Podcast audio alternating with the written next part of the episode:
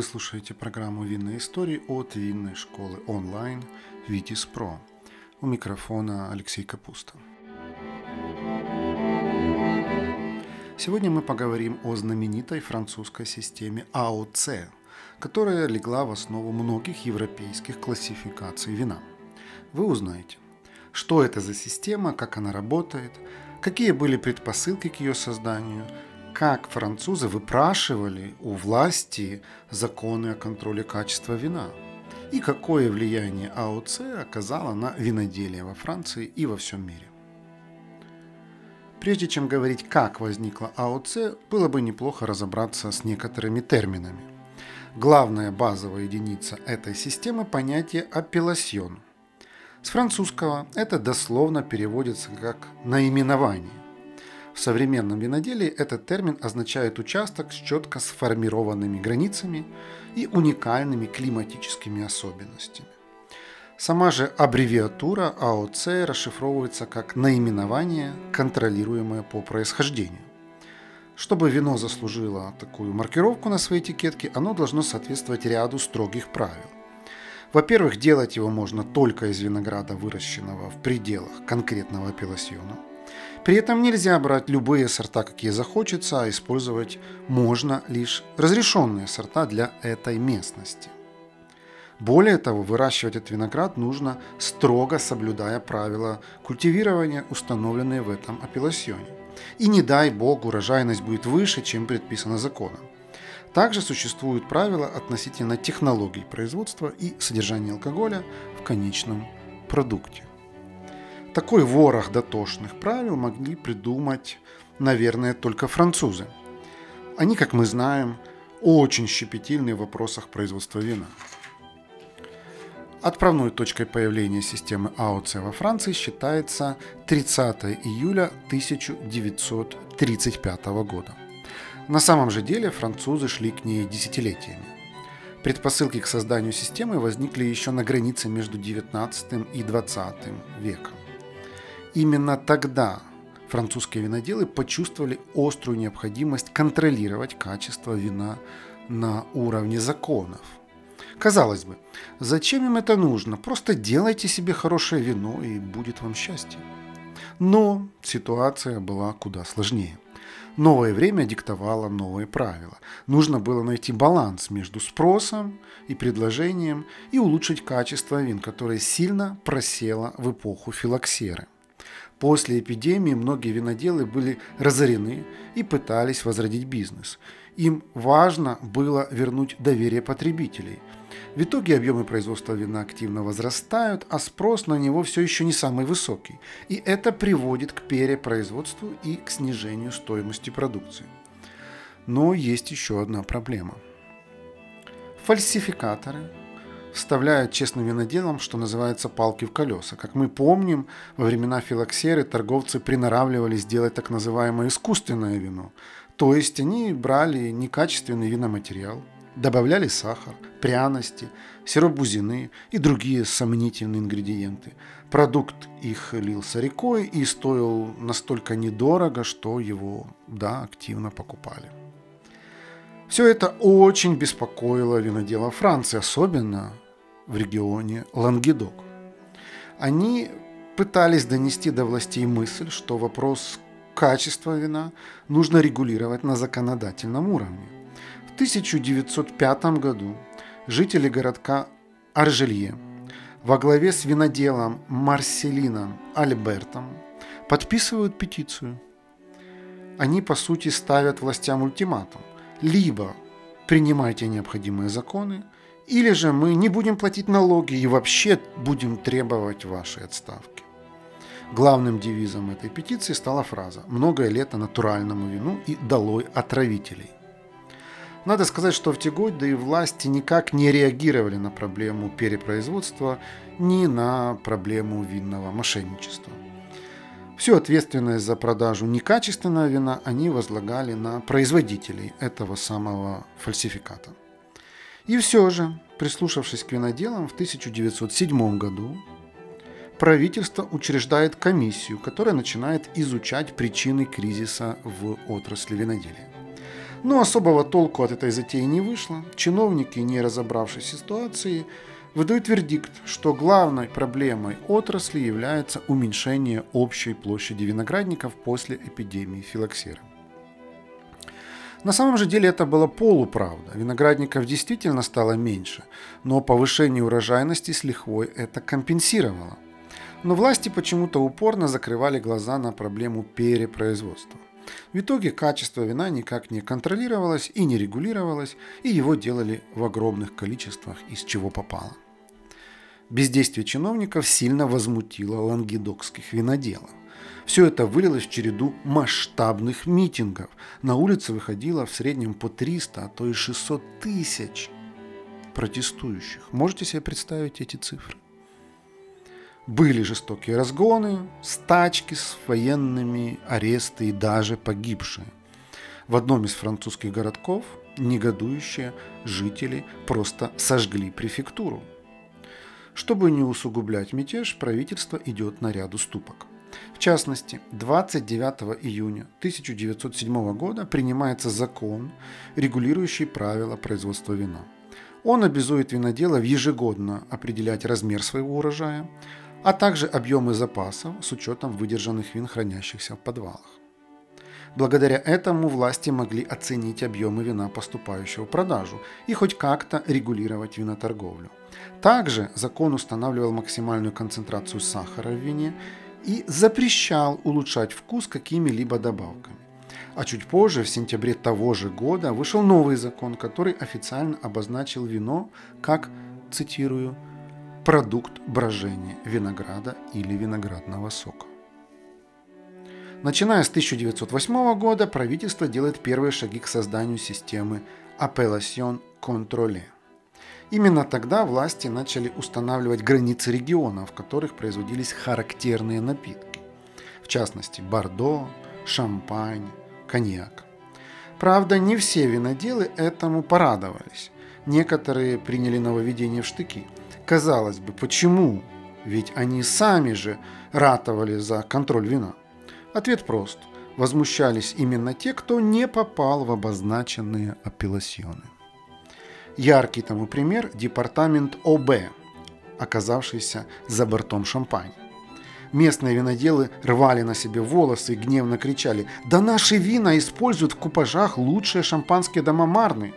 И вообще наш город, Труа, это вообще историческая столица Шампани. Чтобы восстановить справедливость, они пошли по пути своих лангедокских коллег и вышли на улицы с протестами. Правительство разрешило им вступить в состав апелласьона Шампань. Это случилось в 1911 году.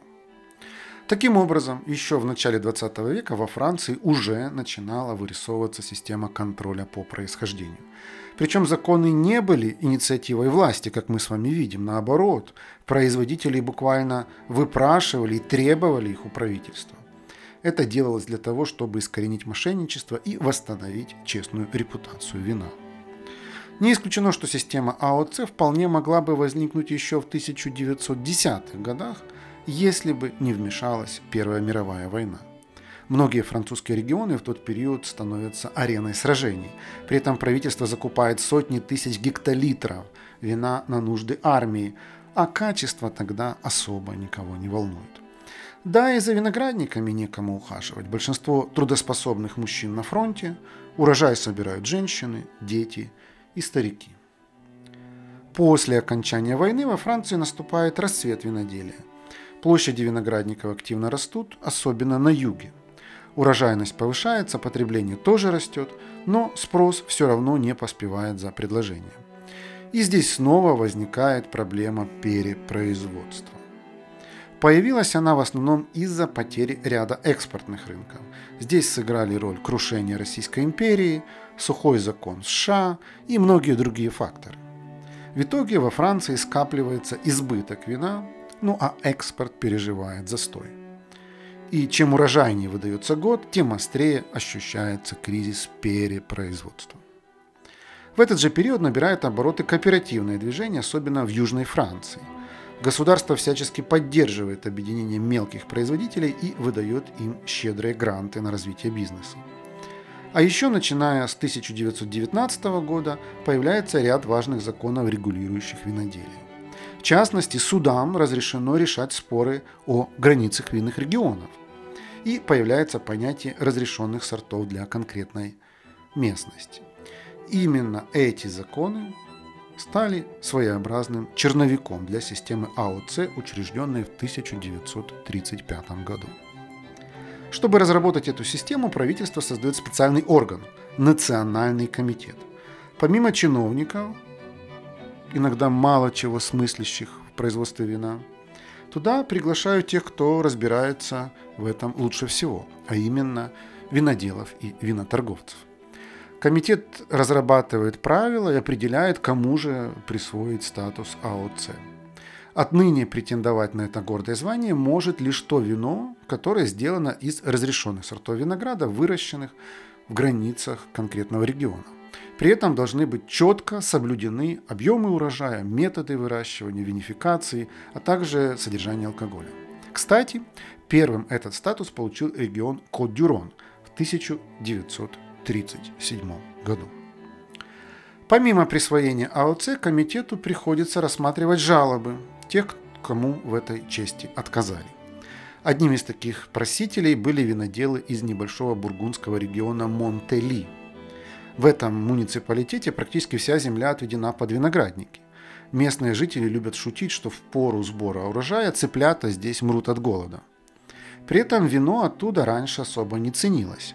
Виноделы Монтели годами боролись за признание.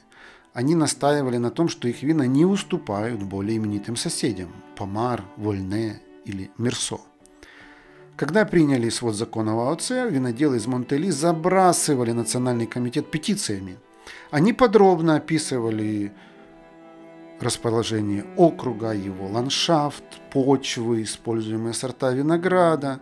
Виноделы даже обязались выращивать у себя в регионе исключительно пино-нуар, шардоне и пино-блан. Также они соглашались на стандартизацию интервалов между рядами лоз, традиционную винификацию и минимальное содержание алкоголя от 10,8%. В итоге виноделам из Монтели удалось добиться своего. Впоследствии комиссия из временного контролирующего органа превратилась в постоянный Национальный институт происхождения и качества. На французском его название звучит как Институт националь de l'origine et de la qualité или сокращенно ИНАО – он был создан в 1947 году и работает по сей день, отвечая за контроль выполнения правил АОЦ. Именно этот институт принимает решения о создании новых апелласьонов и устанавливает требования к разрешенным сортам, возрасту лозы, методам культивирования, урожайности и так далее. Настало время разобраться, как же работает эта система АОЦ – во-первых, как мы уже выяснили, она делит Францию на винные регионы апелласьоны. И в ней предусмотрена некоторая иерархия. С 2012 года существует во Франции следующая классификационная пирамида. Пройдем ее снизу вверх. Виндетабль, позднее переименована Винде Франс. Это столовые вина, некая низшая каста вин, которую разрешено делать из винограда, выращенного в разных регионах, но только в пределах Франции. При этом сорта никак не регламентируются, их можно купажировать как угодно, использовать виноматериалы разных лет урожая. Поэтому год на этикетках не указывают.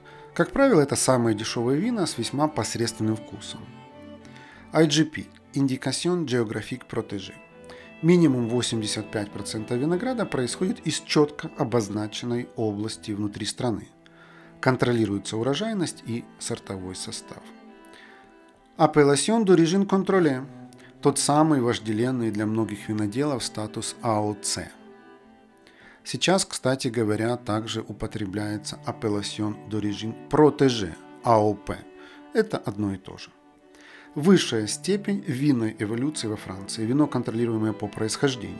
Чтобы поставить такую маркировку, винодел должен производить вино из разрешенных сортов винограда определенной зоны и соблюдать строгие правила виноградарства и виноделия. Это самая дорогая элитная категория, которая строго контролируется Национальным институтом ИНАО. После утверждения системы АОЦ во Франции наметилась тенденция спада дешевых столовых вин. Их среднее потребление на душу населения сократилось примерно в 5 раз. Поэтому можно смело сказать, что винная классификация помогла простым французам развивать вкус к более качественному вину. После Второй мировой войны французскую систему контроля по происхождению начинают перенимать и другие страны.